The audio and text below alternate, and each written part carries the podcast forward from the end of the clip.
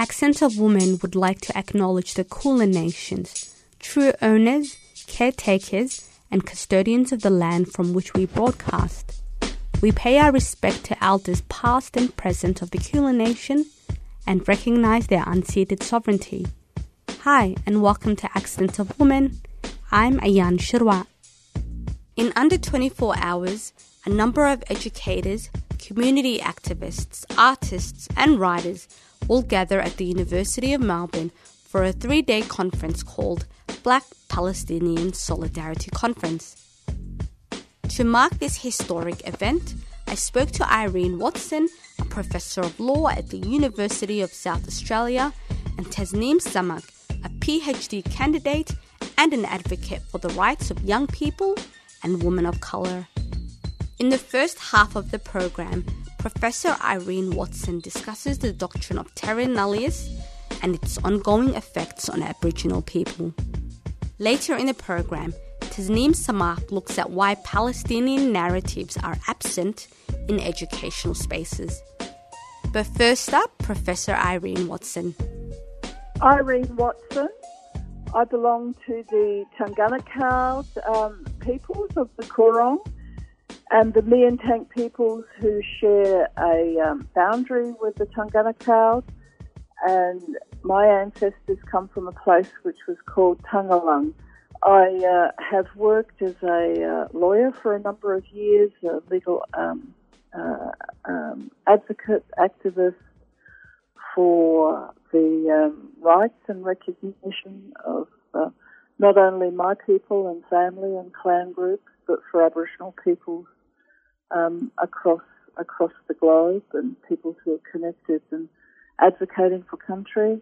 So in your article, Irene, Recentering First Nations, Knowledge and Places in a Terra Nullius, you discuss how the myth of terra nullius wasn't just a physical destruction, but also a denial of Aboriginal law and knowledge. Would you be able to tease out what you meant by that?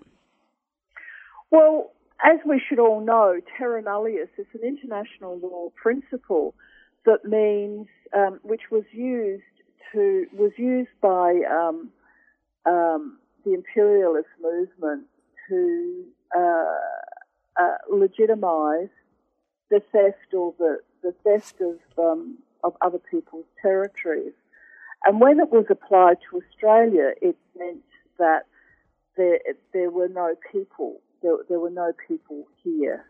And even though there was factual evidence of the existence of hundreds of First Nations peoples, it was further considered as part of the principle of terra nullius that even though there were people, they weren't really people for the purposes of having an international law identity. That is, that First Nations weren't deemed to be subjects of international law, but rather peoples who were so in accord with a Western, through a Western lens, were seen to be so low in civility that they had no capacity to have a legal system, a system of governance, or a level of civility where they could be representative or to engage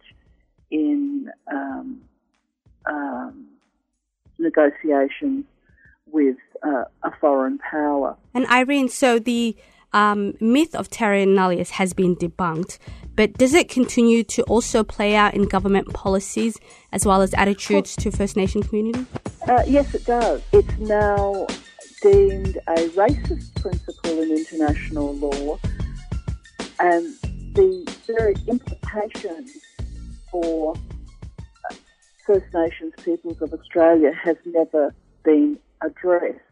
It has been said by many legal commentators that the principle of terra nullius was rejected in the High Court Native Title decision. However, it was we could say, and lawyers, property lawyers, do say that it was rejected. Terra nullius was rejected in the High Court decision in Mabo, insofar as the property law system does not completely obliterate any recognition of Aboriginal people's rights to land. So therefore the argument of the Australian legal system and most legal commentators is that terra nullius was rejected because we have a form of recognition of Aboriginal title. However, the full ambit of terra nullius has never been fully rejected. That is, there's no, we've not had any conversation with the colonial state around the issues regarding the rights of Aboriginal people to their own law and governance and based on principles of self-determination. So the legal discourses have split the meaning of terra nullius between a partial and a full rejection of terra nullius. That's one perspective of terra nullius. I would argue that the effect of terra nullius remains fully embedded across our laws, our policies, and the way that Aboriginal peoples positioned and continue to be positioned, you know, more than 200 years following. A principle that you brought up just then was self-determination. What does self-determination mean to you? Self-determination itself is in the English language, is within the international law discourses. But if I was to look at it through an Aboriginal lens or a lens that, you know, in thinking about what that would mean to the ancestors, who were fully self-governing and had their own legal systems and respect for each other's, you know, hundreds of different legal systems, it would be that's our root, that's our source, that we were truly self-determining. Not just one, many nations. There were hundreds of nations. So it meant the respect for the cultural diversity of Aboriginal Australia and the Great Peace, and I'll call it the Great Peace, because there's evidence of hundreds of distinct Aboriginal nations that coexisted prior to colonisation of more than 200 years ago. So that's real self-determination. It's not just self-determination of how we've been stereotyped as one homogeneous group, but the recognition of the rights of all of the peoples to be self-determining around their own distinct territorial boundaries and borders. Now, we still have strong recognition amongst ourselves as First Nations peoples of respect for country, of respect for cultural differences, of respect and acknowledgement for the hundreds of different languages that many, mostly struggling to revive and revitalise and be fully spoken again, but also for the few that are still resilient and strong and spoken as first language in a small number of nations across the continent. That's the root of our self-determination. Can there be self-determination that's like rubber stamped by the state? What issues do you see with that? There's an example of this compromise embedded within UNDRIP, the UN Declaration on the Rights of Indigenous Peoples. If we have a read of Article 46, that's Article 46 of UNDRIP, the UN Declaration on the Rights of Indigenous Peoples, that clearly articulates that position. That while the declaration articulates a number of minimum standards that should be acknowledged, recognised by states in regard to Indigenous, we call Indigenous peoples, First Nations, First Peoples. If you look at Article 46, it's always to be read in line with the power of the state to acknowledge or to give permission. So on one hand, we have a series of minimum standards which I think are perhaps a good place for many of us to think about as a starting point. And finally, Irene, you're going to be a part of a conference called Black Palestinian Solidarity Conference, which is from the 6th of November to the 8th of November. Can you tell us what you think of the concept of solidarity? What does it mean to you? Solidarity to me means to be able to stand together, to coexist together, to respect one another, to be able to be in relationship with each other, to be able to listen and to learn from one another. I think that if we can start with some of those ideals, then we can build solidarity. And how can communities, so people of colour communities, how do we build meaningful relationships across communities within the Australian context? I think peoples of colour can, in having solidarity with each other, is to share those things that are the same. You know, that we have survived and are continuing to survive deficit stereotypes of ourselves as peoples, and recharging a space of resilience and a resilience of identity, not just for us older peoples who've had our own particular experience, but for the importance of what this recharging and the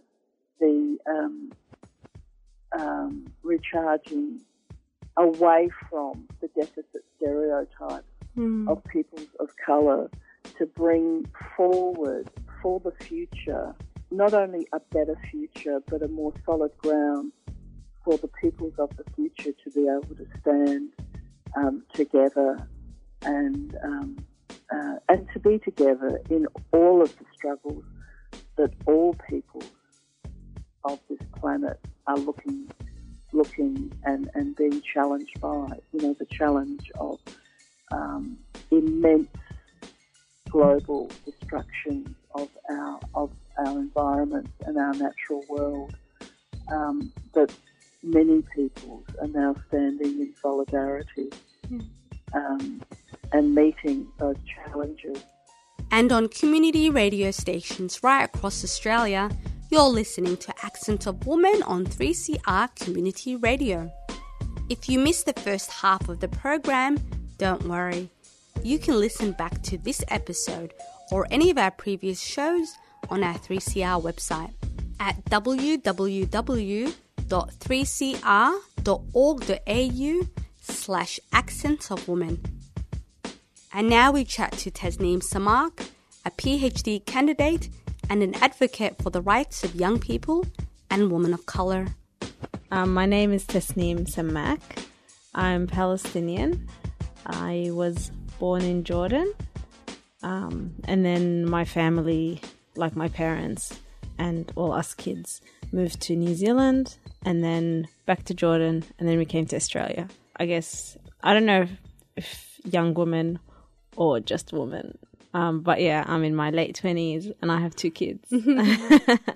So your paper, Tasneem, it's called You're Meant to State Facts, Counter-Storing the Institutional Silencing of Palestinian Narratives in Australian Educational Sites. Can you tell our listeners what's been your experience in educational settings? So because I lived in those three different countries, I actually went to 7 different schools growing up. Wow. Yeah, a lot of schools. And also, like, even preschool. Like, I went to, I think, like 4 different kinders or something, because my family moves a lot. And so, yeah, education has always been very varied and diverse, the kind of insight that I got, because being in all these different settings and observing. But also there's similar patterns across all of them too. And also both my parents are teachers. Right. They had different university degrees, but then when they came to Australia, they both got diplomas of education. Mm. And then in my undergrad, I did arts politics with a double degree in secondary education. And so, yeah, I've always been drawn towards teaching, education, and the power of kind of knowledge and circulating knowledge. If you think back to your time in secondary school, Palestine aside, but how were conversations about race and culture, so anything to do with difference, how was that discussed in class, not just between students, but the teachers, I suppose? Yeah, well, I did grade 5 and 6 in Jordan, and that was basically between 2000, 2001, 2002, and then we came here 2003. So in basically that period of time, it was the peak of the first Intifada, 9/11, and then the invasion of Iraq. And so it was very highly politicized time in Jordan, where there was a lot of anger against the US, against the West, against Israel for a lot of the massacres it was doing against us Palestinians. And then coming to Australia, I basically went to a girls' school in Footscray, and people don't know nothing about that. So that was my first experience where, like, I'm this very politicized, angry little girl, and I came here, and then, like, I'm looking around me, and people, they don't even know about it, firstly. And then the kind of issues we would learn about is, like, environment and water, because it was during the drought period.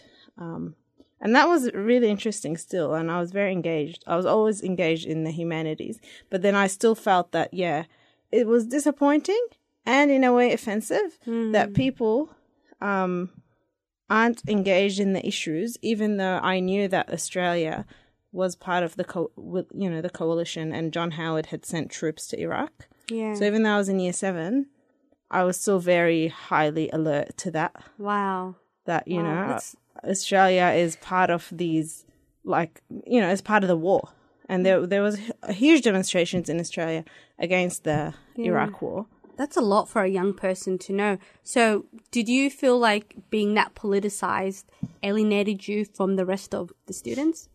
Yeah, I think so, because the other girls, they weren't really interested in talking about politics. So they would talk about whatever they talk about, like things they... radio or TV my parents were more conservative at home, so I didn't even really engage in popular culture, but then I always engaged with news, and so there was always that kind of distance or barrier between me and a lot of my peers, because they were more into popular culture and movies and all of that, which I was more segregated from. But then in the political sphere or engaging in the public in that way, I was always involved. Do you think it's difficult to criticize the state of Israel? I think what's made it difficult is the way that Zionists have constructed anti-Semitism and conflated it with anti-Zionism, so that it has become difficult. So the way that they talk about BDS, for example, they say that BDS is anti-Semitic, when BDS, the Boycott, Divestment, Sanctions movement, is basically, for example, if you're an academic, you say, I just don't want to participate in this action. I don't want to come to Israel and speak at an Israeli university. How is that anti-Jew? But because they've defined it in that way, and they're using, like, across Europe and the US, they're using laws now to outlaw BDS, then it does become difficult. But just because something is difficult doesn't mean that it's not doable. I see that Ilhan Omar has been trying to pave a really effective and positive way of talking, criticizing Israel while also refraining from being anti-Semitic, because a lot of people are anti-Semitic in their anger towards Israel. Right. I mean, a lot of Muslims and Arabs are anti-Semitic. Conflated. Yeah. And so how do we not be anti-Semitic and while advocating and putting forward our demands to dismantle settler colonization. So, Tasneem, you're part of a conference that's happening in, I think, November the 6th, starting from November the 6th, is it? And it's going on for a few days. Can you tell me about the conference, as well as the theme of decolonization? So, with the conference, it's Gary Foley and a few others. They wanted to bring together, Aboriginal First Nations with Palestinian communities in Australia to talk about how these two movements can support and nurture one another in dismantling settler colonization, both in Australia and in Israel, in occupied Palestine. And so it starts with an incident that Gary kind of tells us about where he's on campus actually at Monash back in the 70s, and then they see one guy being bashed by a group, and so Gary and his friends go over and they see what's going on, and they pull him out and they say to him, why are they attacking you? And he says, I'm Palestinian. And all of these are pro-Israeli Jews. And so from there, that's where Gary realizes, there's something here. And he starts learning about the struggle and learning that Palestinians are also people who have been colonized, about the genocide and the Nakba against Palestinians. And that's kind of what starts off his journey. And he wanted to bring that here so that more young activists can also start to have that awareness. And it's also, I guess for me, I see value in the conference in that it challenges a lot of the Zionist narratives and the dominance of Zionism in Australia in a lot of these spaces, especially in academic spaces, because we hardly hear Palestinian voices in academia in Australia. What do you make of people who say that, especially in primary and secondary schooling, that this kind of thinking is too radical and too big for them to grasp? Yeah, well, that's a constant, there's always that tension. But then for me, I always think, what about ANZAC?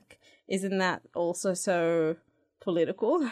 Yeah, that's true. We learn about world wars. It's not so much about what's on the curriculum and what's not on the curriculum. Part of when we talk about decolonizing curriculum, it's looking at what gets absented from the curriculum.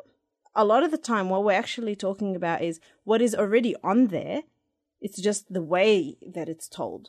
What stories is that telling? And who does it benefit? And whose interests are we upholding? Solidarity. So I keep hearing this word, but I have my own definition. What is your definition of solidarity, Tasneem?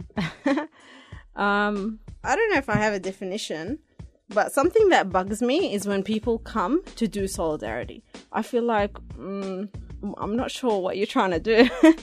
For me, maybe that comes from more my Islamic background, but we're encouraged to, when we see an injustice, to change it, and when we see oppression, to fight that oppression and to speak up against it, not just the one that is your oppression. And so for me, it's always you just jump in. Don't take over the cause. Don't speak over other people or speak for other people. But just be part of it. Jump in, see what needs doing, ask, what can I do? How can I be part of this? And I feel like a lot of people overcomplicate it. They start to want to do it in a perfect way or offer the right kind of solidarity that they're never getting their hands dirty. Just roll up your sleeve and come. Where are you people? Yeah. Well, yes, so it's roll up your sleeves, but also ask consent to be invited into space. No, I get that, yeah. That's why, some people want to be there for the good times, or they want to be there for the flashy parts. But what I mean is jump in as in, don't jump in because it's fun or because, you're young and you want a political phase, which is, and then you go. That's so jaded of you, Tasneem. No, what I mean by jump in as in actually put your body on the line, your whole heart and spirit and your blood, actually pour into this, whatever you can give, because I feel that's part of the way you check your privilege too. If you have a platform, use that platform to support. And if you have money, pour that money in to all the organizations that are doing this kind of work. And that was Tasneem Samak, ending on how we in the community can use our voice and platform to shed light on human rights abuses. You've been listening to Accent of Woman on 3CR Community Radio. This program is produced in the studios of 3CR and heard nationally on the Community Radio Network. Special thanks to the Community Broadcasting Association of Australia. We finish today's program with a song by Sampa the Great called Freedom. Just to let you know, don't waste your time, 'cause I imagine freedom. Oh. Just to let you know, we are.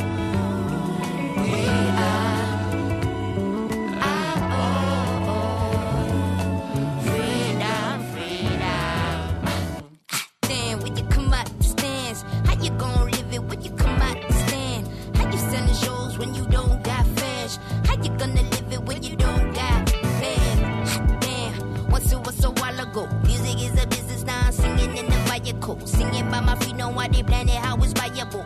Well, I got feeling, how I'm feeling is maniacal. My voice, my skin, my logo.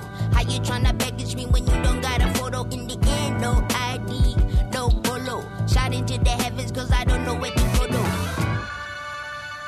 Somebody tell the dealer I'm coming, I'm coming. My oh my ah nah ah, it's running. My oh my ah nah ah, I'm running in the end, so here I go. We used to think the industry was 5 stars, 5 stars. And now we itching just to find stars, to find stars. But they were scheming when they find us, to find us. And now we talking, now we open, so don't remind us. From the beginning, we never win it. They want our innings, we just rob. You want my art, what's up, I'm under charge and overthought. And after dark and now I'm living, trying to give in every melody of ours. What's hot, what's not, what's ours? Sally selling 6 figures, where we meant to, nice.